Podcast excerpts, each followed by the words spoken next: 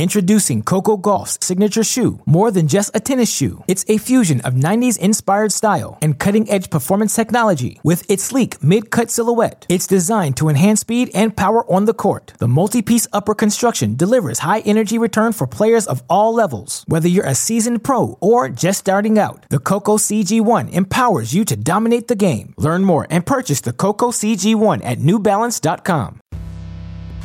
Welcome to Three, a show about Federer, Nadal, and Djokovic, and part of the Tennis Channel podcast network.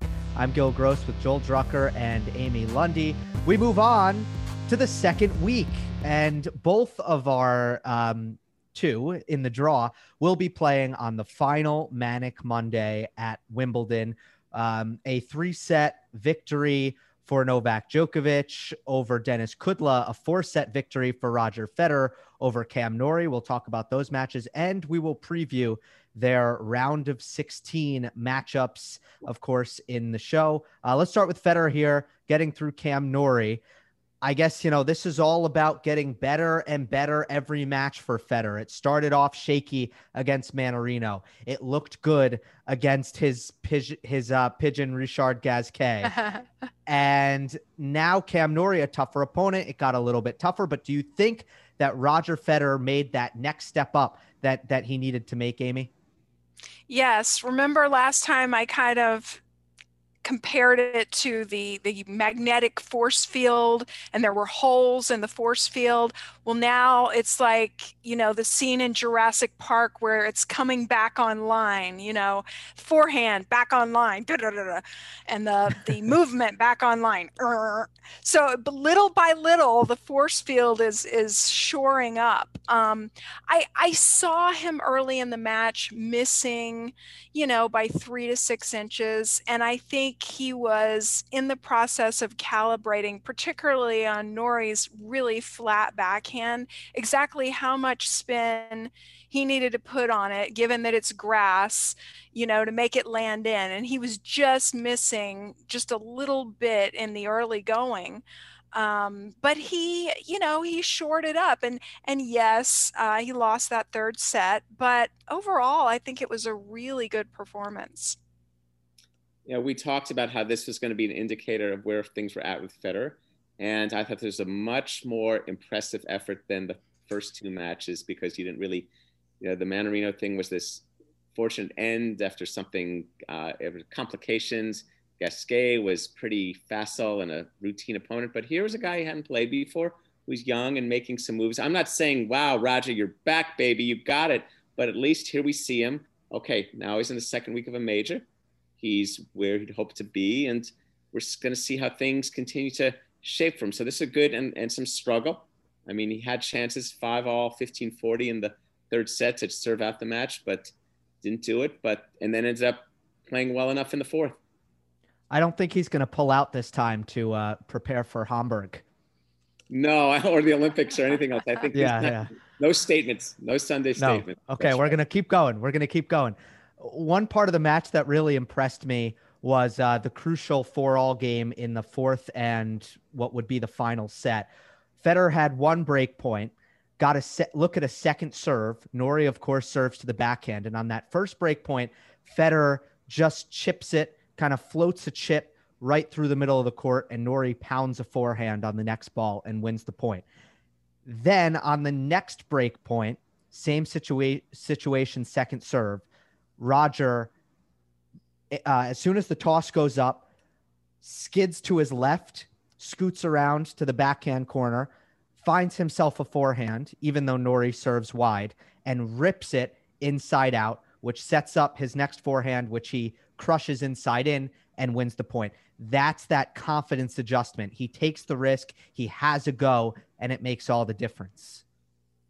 Was that I on thought, do that the point you're talking about was a deuce point? No, an ad ad out for Federer break. Ad point. out. Okay. Yeah. Gotcha. So he he gotcha. base he runs around into the alley to make himself a forehand. Where on the previous break point, he just chipped the backhand return. And I just think that is the kind of thing that is like, okay, this is what Roger Federer would do. And he does it. He takes that aggressive risk, that confident risk in a big moment, and it pays off. I agree, but I wouldn't call it. I wouldn't call it it's not a it's not a risk as such as much as it's Roger Federer playing the tennis that he knows he needs to be to be Roger Federer. You know, it's like sure. It's, he's taken the shot he knows he needs to take, and the first one was like, well, wait a second, I'm not supposed to do that. And it's like you're right. He learned the lesson from it, and he made the adjustment quickly enough to to know this is what I got to do. And the great thing about grass and the way Federer plays, even now and the more slower grass than it once was, you got to run through those green lights. When the light turns green, you've got to go through it. You've got to hit it, and you've got to play these staccato, opportunistic points. And so that's different than, let's say, clay, where hit inside out return. Okay, here comes another ball. Here comes another rally. It's like everything's got to be kind of quick motored on grass. And so Federer, that he realized that that's right. That was very, very encouraging. Yeah. I thought he was really in control of his serve for the most part. I've always suspected that he had different gears on his serve. Like, you know, if he's serving well, he's probably thinking to himself, I don't need to do that that level up or I don't need to take that chance, that risk of of leveling up. And I started to see for the first time since he's been back in all the matches that I've watched, I started to see what I perceive is Roger Federer playing with those gears a little bit. Like, okay, here's a spot where I need a big serve. Let me ratchet it up to fifth gear, a little more risk. And and he seemed to be very in command of that. I like that. And this gets to the point you made about the calibration. I think what Federer does, it's really fascinating. One of the reasons I think he's so good in interviews is because he takes this interest in the question. You can see Federer he almost wants to create a new answer every time when he says something because he wants to be creative because he wants to because that's a, some of his nature. And I think in tennis he does the same thing with his opponents where he, oh, Mr. Norrie, we've not met before, have we? And he kind of reads the file and takes the measure and you only get that through the experience of the match itself. And that's one of the great things about tennis, this relationship sports. Like, quite how good is that return? What's your ball telling me? how good do I really need to serve against you? I mean, of course, and this is the mm. challenge of playing someone like Novak, where wow, no one no one has invented the serve yet that topples Novak Djokovic. But so Federer, when he's playing someone like Norrie, he's never, hmm, yes, I'm, I'm aware that you've risen these 40 spots up the rankings this year, but uh, hmm, hmm. And he's seeing where can I not get hurt? Where can I serve well? How big do I have to serve? And, and, and I think for Federer in particular, that feeling, that comfort is really important. It's different. Like Nadal is just like, I need to go to war with you and we're going to just tear each other apart. But Federer needs to find, like, you notice when Federer is losing how he moves quick, more quickly in between points sometimes. He starts to rush, which is yeah. exactly what you're not supposed to do. But it almost makes him also human. Yeah. Him, yeah. But in this case, he, he kind of measured Norrie and then he could see, and then you're right, that's, that's comfortable, not just for how well he played, but his his his working in those gears. That's one of the things that makes Federer very very pleasing to watch because I think of our three, he's the one whose multiple gears are most uh, engaging that way because he got so many shots and so many things he does. I think Roger knew that the best play was to make a high percentage of first serves to the Norrie backhand. We've talked about the righty lefty dynamic and how when you have opposite handedness serving to each other's backhand, it's very difficult um, for the returner to get it to the server's backhand. We've spoken about that when it comes to Nadal, but it's kind of the same dynamic the other way. And Federer made 67% of his first serves and only hit seven aces. I just don't think he was going for the aces. That wasn't the plan. The plan was get it to Norrie's backhand on the first serve to set up the first forehand. I totally agree with you, Amy, that that Federer had that that plan on his serve. He knew what gear he wanted it to be in, and he executed that game plan. Yeah, and let's make no bones about it. If he is going to win at Wimbledon, then he's going to have to uh, have the serve clicking on all cylinders. I mean, he needs free points. That's just who he is. And it mm-hmm. doesn't necessarily have to be aces, but it could be return errors. It could be the the serve plus one put away. Um, the, these games have to be easy for him because when he starts getting into complicated service games, that's where the wheels come off, and that's not new. He's always been that way. Well, and go back 09, Roddick, the final versus Roddick, he said 50 aces. Uh, that was 16 14 the fifth, so it was a long final, but still, I think you're absolutely right. I think, particularly as he's aged, uh, quicker mm-hmm. points, free points, short forehands, all the things that come with that, with good serving. So, again, and that gets the thing we noticed before a few weeks ago about is the leg strength there to get him, have a hit the serve as big as he wants. And, uh, we'll see. This was a good, this is a, a, a, reasonably good test. I think you're right, Gil. He didn't didn't need to think about acing Norrie. He needs to think about placing him. And, and aces, you know, aces you kind of write off. Aces are just aces. What really matters is is sequences, is the serve plus one. Yeah. Gil, you had a good stat that you texted us that came from the ESPN broadcast from Hawkeye. Mm-hmm. What was that? It was it was that Federer's serve speed, his average serve speed, is exactly what it was in 2019 on the first serve, and it's pretty much the same as well on the second serve. So there is no reduction in serve speed for Federer from the time he made the final, which is what you want to hear if you're a Federer fan. So. Yes, that that is great news. I mean, after the two knee surgeries, and people yep. are thinking that they're looking at him, going, ah, "I just can't keep up. Something's come off." You know, blah blah blah. Well, if something has come off, then it's not the serve speed. You can put that one away. Stop worrying about that. Um, and and you know, all I see right now is the Federer pretty much that we've we've always known at Wimbledon, just playing himself into form. Yeah.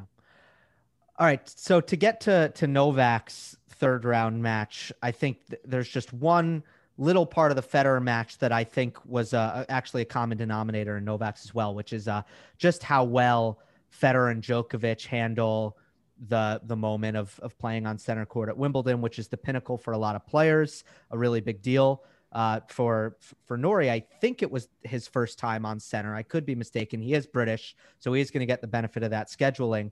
And uh, for Denis Kudla, um, I believe it it may have been his as well, or if not, he, he's not on there very often.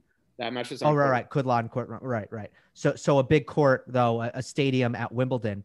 Norrie seemed to be fighting his nerves early on, and then Kudla in the third set he got his first chance his first chance in front of Novak and did not respond well.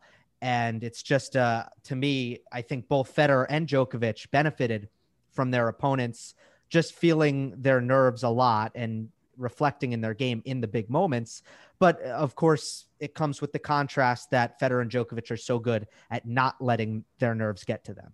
Agreed. But uh, I also think uh, center court, Norrie, British guy, and playing the crowd – that lends itself to nerves, but also lends itself to energy. Mm-hmm. And there's a very different energy. I spend a lot of time on both those courts. Court one, court one is well, it's certainly a big court. It's always interesting how the the second big court at a major is something different than the third big court of the major. It's almost like the second one is is is so close enough to the one that it's kind of like there's not quite as good replicant as opposed to the boutique court of let's say court two or another court. So I think I think the energy, I watched Federer lose to Kevin Anderson on court one. The court one energy is kind of its own kind of thing, an awareness of a big court, but it's not, it's, it's not quite center court. So I, I think for Kudla, it was also just the occasion of who he was playing and the chance to possibly go into a fourth set with him. And I think Novak again, so, uh, so impregnable. And again, th- those guys, of course, experience, experience matters. I mean, they're familiar with all of that stuff, bounces, right. sunlight, occasions and everything to someone like a Kudla or Nor is like, whoa, this is new. Oh my God, it's it's it's five o'clock and here I am on this big show court testing this guy. Oh, look at that person in the stands. Yeah. So what happened was Kudla went up four two. Novak double faulted twice in the third set tiebreak, and from from four two up, Denis just played some really poor points. But then on match point, he played a fantastic point, and Novak still won it. And maybe we'll get back to that. But I want to I want to go to you, Amy. What do you think of uh, Novak's match? Introducing Coco Gauff's signature shoe. More than just a tennis shoe, it's a fusion of 90s inspired style and cutting edge performance technology. With its sleek mid cut silhouette, it's designed to enhance speed and power on the court. The multi piece upper construction delivers high energy return for players of all levels. Whether you're a seasoned pro or just starting out, the Coco CG1 empowers you to dominate the game. Learn more and purchase the Coco CG1 at newbalance.com.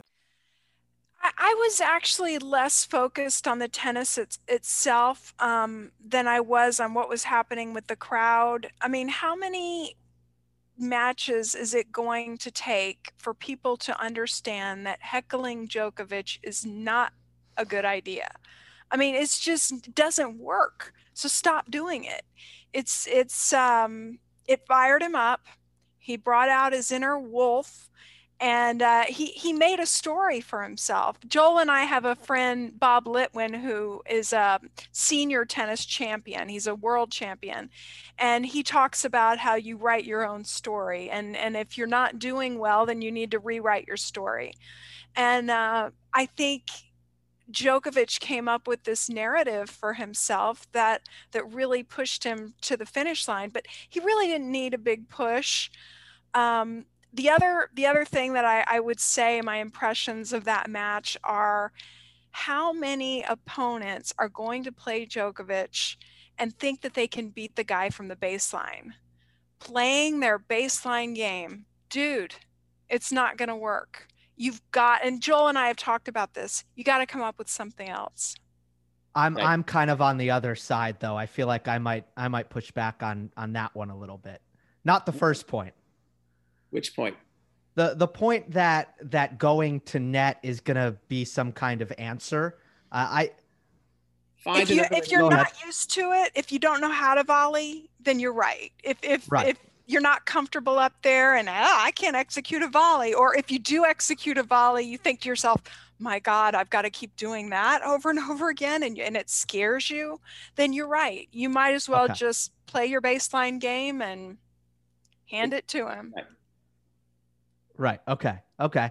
Uh, Joel, thoughts on on Novak versus the crowd because he basically, I think what happened was um, Kudla got a net cord and it trickled over for a winner, and some guys who were rooting against Novak cheered really loudly, and that that got Novak's attention. He was like, "Seriously, guys." Uh, and then from that point on, Djokovic was kind of using it as fuel. We, we've we've seen we've seen this before, where Novak becomes I would I would say the word is defiant against a uh, a hostile crowd. Novak is used to playing in front of crowds that kind of get on him sometimes, and he finds his energy and he finds his fuel, and that kind of propelled him to win that. There were some chances though for um, Kudla could have done versus Novak what uh, what Norrie did versus Federer and take it into a fourth set and that would have been intriguing to see, but it didn't happen. But to, to get back to our point about about tactics versus Novak, my motto is find another way to lose. So it's not a question of a, of the volley person becoming Patrick Rafter and chipping and charging and serving and volleying and being at the net a hundred times. It's just a way. What coming to net does, it applies pressure that even if you lose the point, you let the opponent know you're there. So if you serve and volley a few times, now you bring the net into returning. Now you at least do some things to let Novak know, and as great as he is, hey, it's not going to just be easy for you this way. I'm going to do some things. I mean, it's kind of like uh, remember the time Dustin Brown beat Nadal at Wimbledon? I mean, again, I'm not saying, and I, am not now for Dustin Brown, that's a one-off, and he lost soon enough, and he played this, executed this great match. But I, I'm going to go back to the development cycle. So for parents, players, instructors building player tools, this is what it's about. So as much as I think um, any instructor wants to fetishize our three, particularly Novak, given how well he's playing right now, keep in mind, build a player who can beat Novak. Build the game of tomorrow, not just the replicant of today that's going to be dated by tomorrow. So that's what's interesting. And so I think that's that's a big part about uh, what you take, what we can take away from our three building the game that can beat them. Yeah. Well, um, Kudla Kudla did go after it a little bit. Um, you know, he he definitely wasn't passive. He took his rips. He was aggressive. He he tried to take matters into his own hands. Uh, but uh, one of the thing that that becomes challenging, especially when you don't go to net, is just finishing these points against someone who moves and defends as well as Novak. And I just think the match point was a, a perfect illustration of what Novak can do on this surface in terms of movement and defense, which I feel like is just previously unthought of. It's an impossibility. This is a surface that, quote unquote, you can't defend on. and Novak defends on it uh, in a way that is just reminiscent more like of, of hard courts and, and clay courts, right? And I know that that statement is an absolute, you can't, but you know, uh, if, if you soften it a little bit, it becomes, it's just really difficult to do. But Novak seems to be so comfortable doing it. I don't think of it as, I think it's, I think what Novak is doing is transcending these terms of offense and defense. He's extending of the way that um, you go back through uh, non people like Agassi, people like Connors, Jim Courier got to the finals at Wimbledon uh, for all sorts of reasons. But I think there's just a different way that Novak. It's, it's I know what you mean about defense and, and hunkering down, but there's some other way that Novak is applying pressure, and he's showing more and more the completeness of his kind of game. And for a long time, the two-handed backhand was considered, oh, that's the that's the handicapped backhand. That's the lesser. That makes you less of a complete player because you have a two-handed backhand. But Novak, hey, wait a second. Hey, wait a second, guys. No, no, I'm more complete. Look at look how uh, the down the line backhand is one of the biggest game changers in tennis, and, and that's because the two-handed backhand. What players can do, the, the one-handed backhand is, is not nearly as technically able to hit deep drives. And what Novak can do with his down the line backhand and open up the court, all of that, just tremendous. I'm more talking about a shot that should be a point ending shot, and then it's not against Novak. Right. That too. That How too. demoralizing is that? And I did make a note that that match point was Novak's game in a microcosm. And there were, I think, at least twice, two times during that point that Kudla either should have won the point right there or should have taken command of that point. and there were two different Gumby moves where he was outstretched and extended the point. And often I think he does it with depth. He has this innate sense of how to return the ball with depth or in a rally get the ball when he's in a, a, defensive position get the ball back with depth. And we all know what depth does. It kills. Exactly right. Depth solves all. It's so uh, underrated, and it's because it's it's just not quite as sexy as a winner down the line, but it's just as effective to hit it deep up the middle. um, That's right. All right. Do, do we want a, a word on Andy Murray, Amy, before we go on to the round of 16 matches? I understand uh, we've had a we've we have a request one of our YouTube, wonderful YouTube commenters said, Could you say something about Andy Murray? And after Murray lost the other day um, to Shapovalov, he said some things like, I'm just not sure if it's worth it. I mean, poor guy. When when just the match earlier or two matches earlier, he had said, Stop asking me if this is my last Wimbledon. um, so it, it, reminded me actually of when Novak lost to Cecchinato in 2018 um, in the I believe it was the round of 16 and and then right after the match they go up to him and they go Novak you know man what, what's going on? What do you think? And he said they, they said something about Wimbledon and he said I don't even know if I'll play grass this year. And then he went on to win Wimbledon. It's a good thing he played grass that year. But you just say things you know you just say things in the in the mm-hmm. heat of a loss. And the the thing that I really liked about Murray's comments um, earlier in the tournament was he said, quote, I just want to play. And it reminds me of a little boy. He just wants to play. And and so I would tell fans of Murray, um, don't don't be too upset or, or you know bothered by him saying that you know he he just doesn't know if it's worth it just that soon after a loss. That's a great point, and he'll uh, he'll play. I think that I, don't worry that don't worry about Murray not playing. More worry more about Murray's movement and his forehands because he be, he was looking pretty uh, well worn in the course of that match in the course of his loss. It doesn't mean he's necessarily retiring because you're right. He wants to play, and, and I wrote about this about how a night a night in the British summer was like the ones he probably had with his brother when he was a teenager, wanting to squeeze out a few more minutes of daylight and play some more tennis and continue. And I think, you know, we're seeing so much, uh, such a such a theme in sports. Just give me another chance. Just give me some more chances. And, and as the careers get longer, that's going to become even more of a need because we're our our sense of age of what used to be 30 was the witching hour. So 32 and Murray's 34 and here's Roger 40. So what's that all going to mean? We're going to have like these, uh, you know, eight year long farewell tours. yeah. Well, I think it might benefit him to get a little bit desperate because I think there's adjustments that he needs to make in his game, and he hasn't been quite as malleable as Nadal and Djokovic um, have been, and maybe even Federer. I think he's really stayed the same, and uh, I do hope that that maybe maybe he'll change that because he hates the feeling. You know, I mean, he was so he was so upset after uh, losing to Denis. Um, all right, uh, let's start with Djokovic, who gets uh, Cristian Garin next. It's a 1-0 head-to-head. They played at the ATP Cup. Djokovic won three and three. Uh, you know, Garin does not have a very impressive resume off clay, um, and uh, I just I, I kind of feel the same way about this matchup that I did before the tournament, uh, which is that it's not really someone who who's going to be able to push Novak in all likelihood. I agree. I mean, this is kind of this is a pretty uh, it's around 16, so you can't quite say this, but it has sort of a certain batting practice quality to it. Like truly, I mean, this Garin's tremendous. Reached the 16s at Wimbledon. It's not. This is not the time where.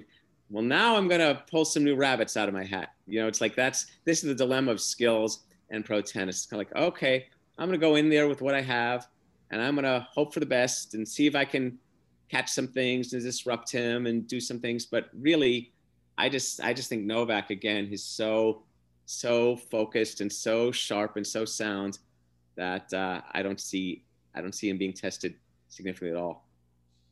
There are those who are saying that Djokovic's draw in this tournament has been a cakewalk. Um, this the, the, those might point to this match as an example. Um, personally, I think if you're the number one player in the world and the defending champion, then you deserve that draw. Um, well, can I can I interrupt there? Please, Medvedev please. on the other side, for example, right? Just, so just the argument against that is Medvedev is the two seed, which is actually the same as the one seed, technically in the draw math. And right now, he's about to go five with Marin Cilic in the third round on his best surface. In the first round, he had Jan Lennard Struff, who we've talked about how dangerous he is. And the second round, pretty easy against Carlos Alcaraz. But so so Novak, uh, Garin is an overseeded player because of what he does on clay. So it's fortunate to get him at, at Wimbledon. Oh, I wouldn't. Call, I don't call him an overseeded. I, don't think he's an overseeded player. I think he's a seeded player. I mean, overseed is just a. It, it's not. It's just. It, it's the point of seeding in the ATP world is hey, this is this is the result of what I've done for 52 weeks. Thank you very much. I'm not, it, I, it's each tournament we've had, the, tournament is not a silo unto itself. Therefore, it's grass. So, um, you know, you want to, I mean, so that's not the point yet. Medvedev, the number two seed, who Novak crushed in the Australian Open final. I mean, it's, it's, it's just fascinating. But he, the draw is, the draw appears easy when you're that much better. That's kind of the problem. And also, yeah. there's, there's so much, um, I mean, there's so much insufficient data all around still in tennis this year. I mean, we've had we've had the clay court season. We didn't have as much of a hard court season, and and it's just it's just so un- fuzzy what all these things are. And I think that makes it that much easier for the people the experience and the match results and the the consistent, you know, the confidence, the awareness, particularly a place as you know, Wimbledon is so funny. On the one hand, it's institutional and it's significant, but it's also kind of wacky wow, grass, you know, grass. That's kind of a whole adjustment curve. And so for a guy like Garin, whoa, second week of grass. I mean, how many mat, how many practice sets has he ever played on grass? How, and much less how many matches? Yeah, I, I don't see this one as a problem. I feel like a broken record. I say that every time. Right. Um, maybe we should just talk about Federer's next well, opponent. here's the contest on Garin. Go ahead. So Garin is 0 4 against top 50 players on grass. He's 2 and 8 against top 10 players on any surfaces. The two wins are on clay. He, you know, his ranking is very much buoyed because he's fantastic um, on, you know, clay 250s, some clay 500s. And to his credit, he had his deepest run at a major at Roland Garros this year, reaching the fourth round, losing in straight sets to Daniil Medvedev, which in my opinion wasn't a great showing for him. Uh, but but that's that's who he's been on the tour. Gil, with that research, I would like to put you on the Wimbledon seating committee as I want everybody seated based on their surface prowess. And um, that you guys know where I stand on that. Yes. Yes. Well, I, I, I will say this. is, that, is that a way of is that a, is that my way of saying I don't? Uh, I, I think I I'd be interested to know in the future of Wimbledon if they want to resume that when there are more things, but I'm not quite sure. Yeah, I, am not sure if they want to resume Look, grass seating. I have no problem with, with as, as long as there are draws. Some players are are gonna and they're picking out of a hat. Some years it's going to be really tough. Some years it's going to be really easy. There's actually a lot of data that suggests that Novak's uh, the majority of of Novak's Slam titles have been more difficult um, th- than the other two. The data just based on on literal literal rankings math.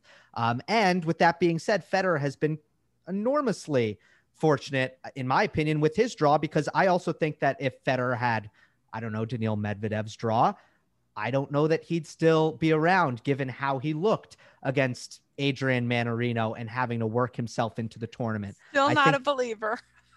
in Federer? Yeah. He just needs some time.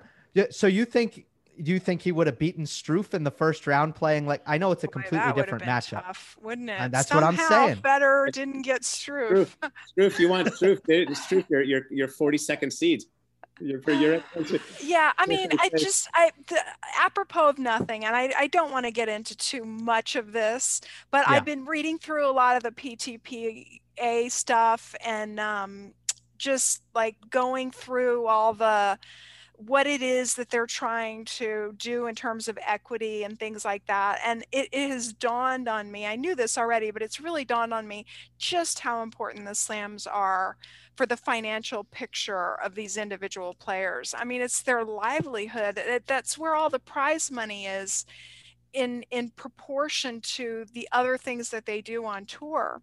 And um, I, I just I, I it needs to be fair because it means so much to these players. It's got to be fair. So let me ask you, while we're since we hit on PTPA, is your sense that the PTP they want to create more money for those 120? Okay, if you look at the Slam Draws Wimbledon, that first round prize money and amenities are greater for the 128 in in Wimbledon, or is or what are the implications of this for players ranked, let's say 150 to 250? They, the PTPA is, has not really talked about the slams as much yet. Right now, they're working on their relationship with the ATP and the the 1000s and the 250s and the 500s they're trying to hash out and i think that's a good place to start and you know what the atp despite first saying that they weren't going to recognize them, now they're listening to them and they're engaging in a dialogue. So good for Novak for for sticking to it, and and now there's a dialogue.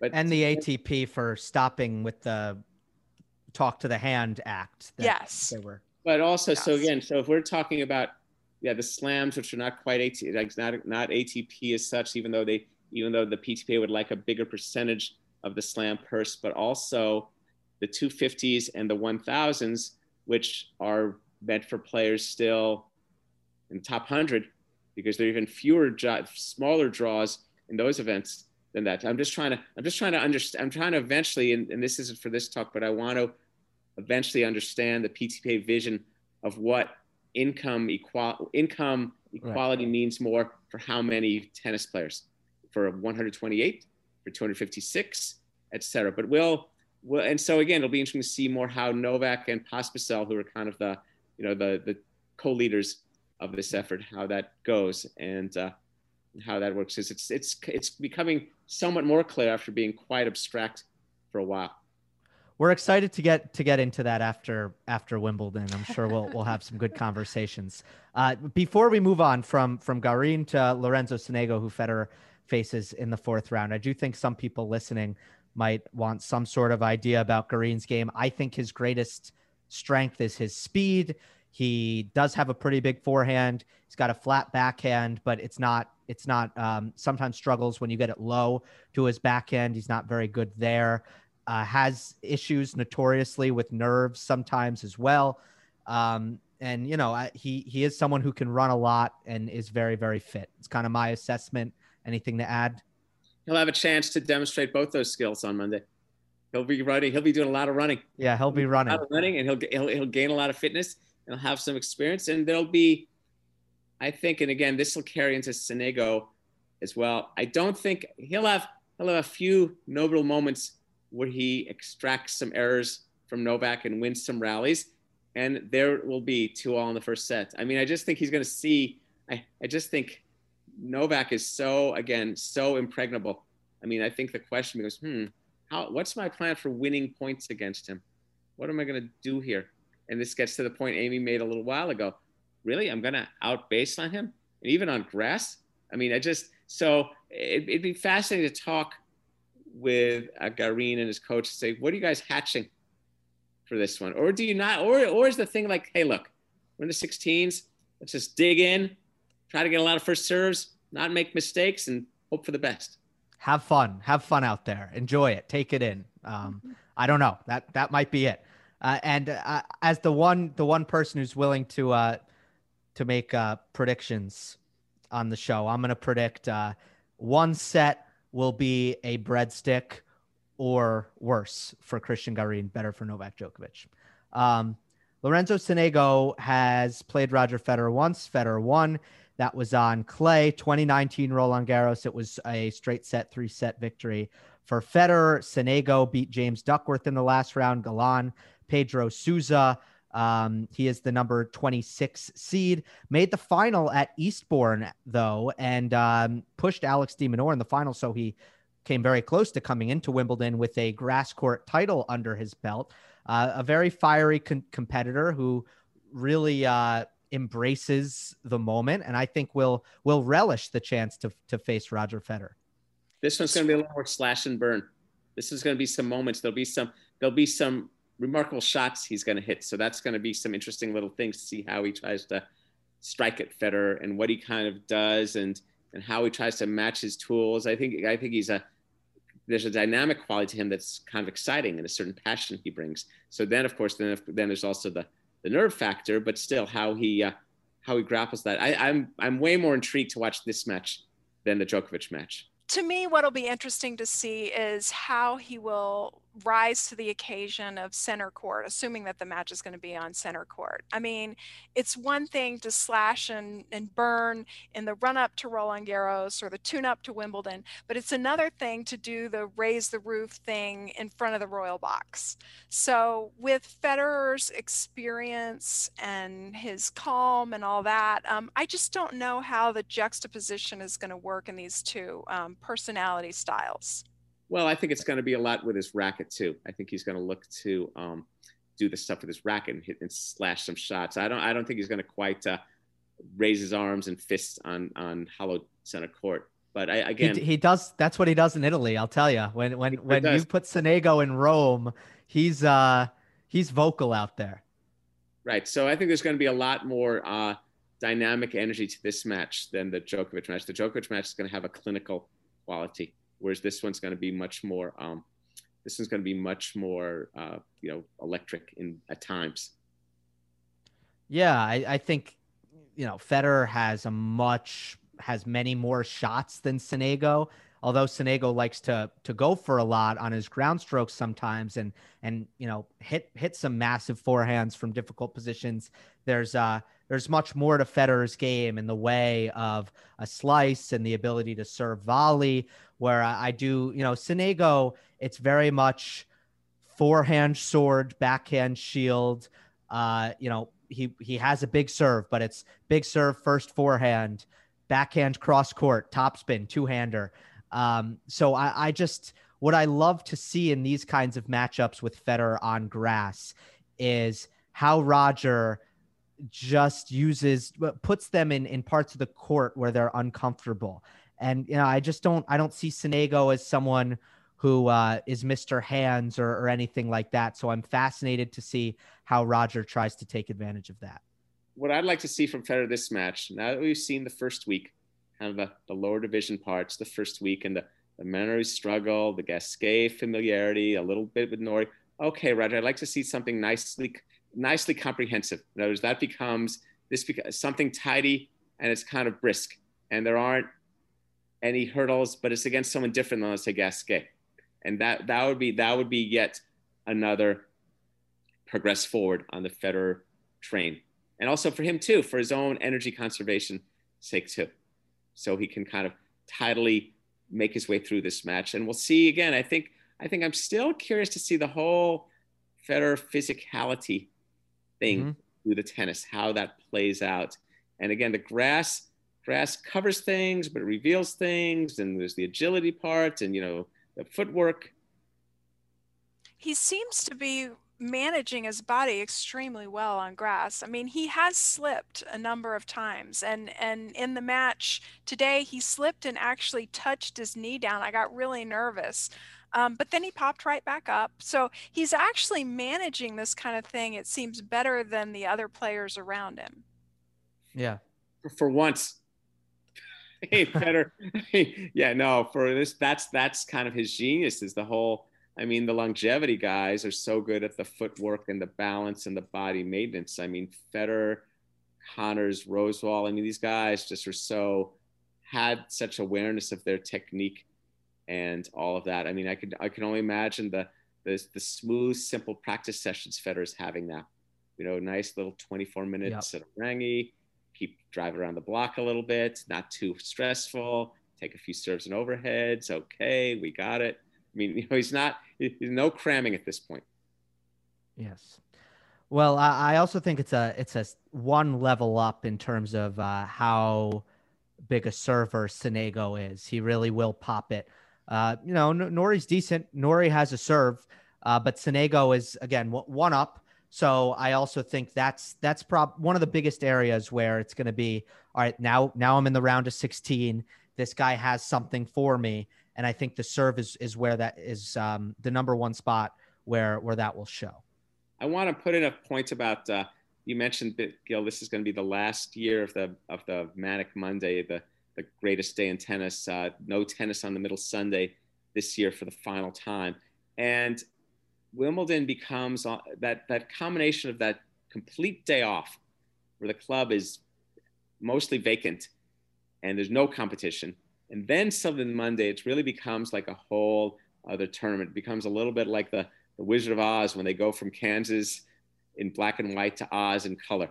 And Wimbledon is kind of neat the first week, but the second week and I think for people like Federer, of course, it's it's all familiar and he loves it and he knows it. And so for some of these other players, it's like, whoa, here I am. What is that? And again, the key for Novak is going Novak is going to do it. He's going to slowly strangle whoever he plays. That's going to play. Federer might want to see if he can just kind of jump right over Sonego. Say, hey, second week I'm here. You know, get out, try to get. If he can do enough things to get off to one of those quick leads and be in charge right away and kind of run him off the court. I mean, I'll be interested to see if Federer can do that, or if he has to again to enter into kind of slowly strangle, problem solve, work his way through mode. Yeah. Can can Federer avoid the trenches? Exactly. All right. Well, we'll see. We're we're all pretty confident that Novak will be able to do that. Um, but um, we're looking forward to, to continuing day off on Sunday. Uh, it's our it's the last one ever. Um, so God, we, we better make it count. That's a lot of pressure tomorrow for us. I don't know. We'll we'll talk about what we have planned for our days. Uh, that'll do it for this episode of three. Remember, we're available on all podcast platforms. Subscribe, follow, leave a rating and a review on Apple. And if you're watching on YouTube, like the video, leave a comment, and subscribe. We'll see you next time on the next episode of Three.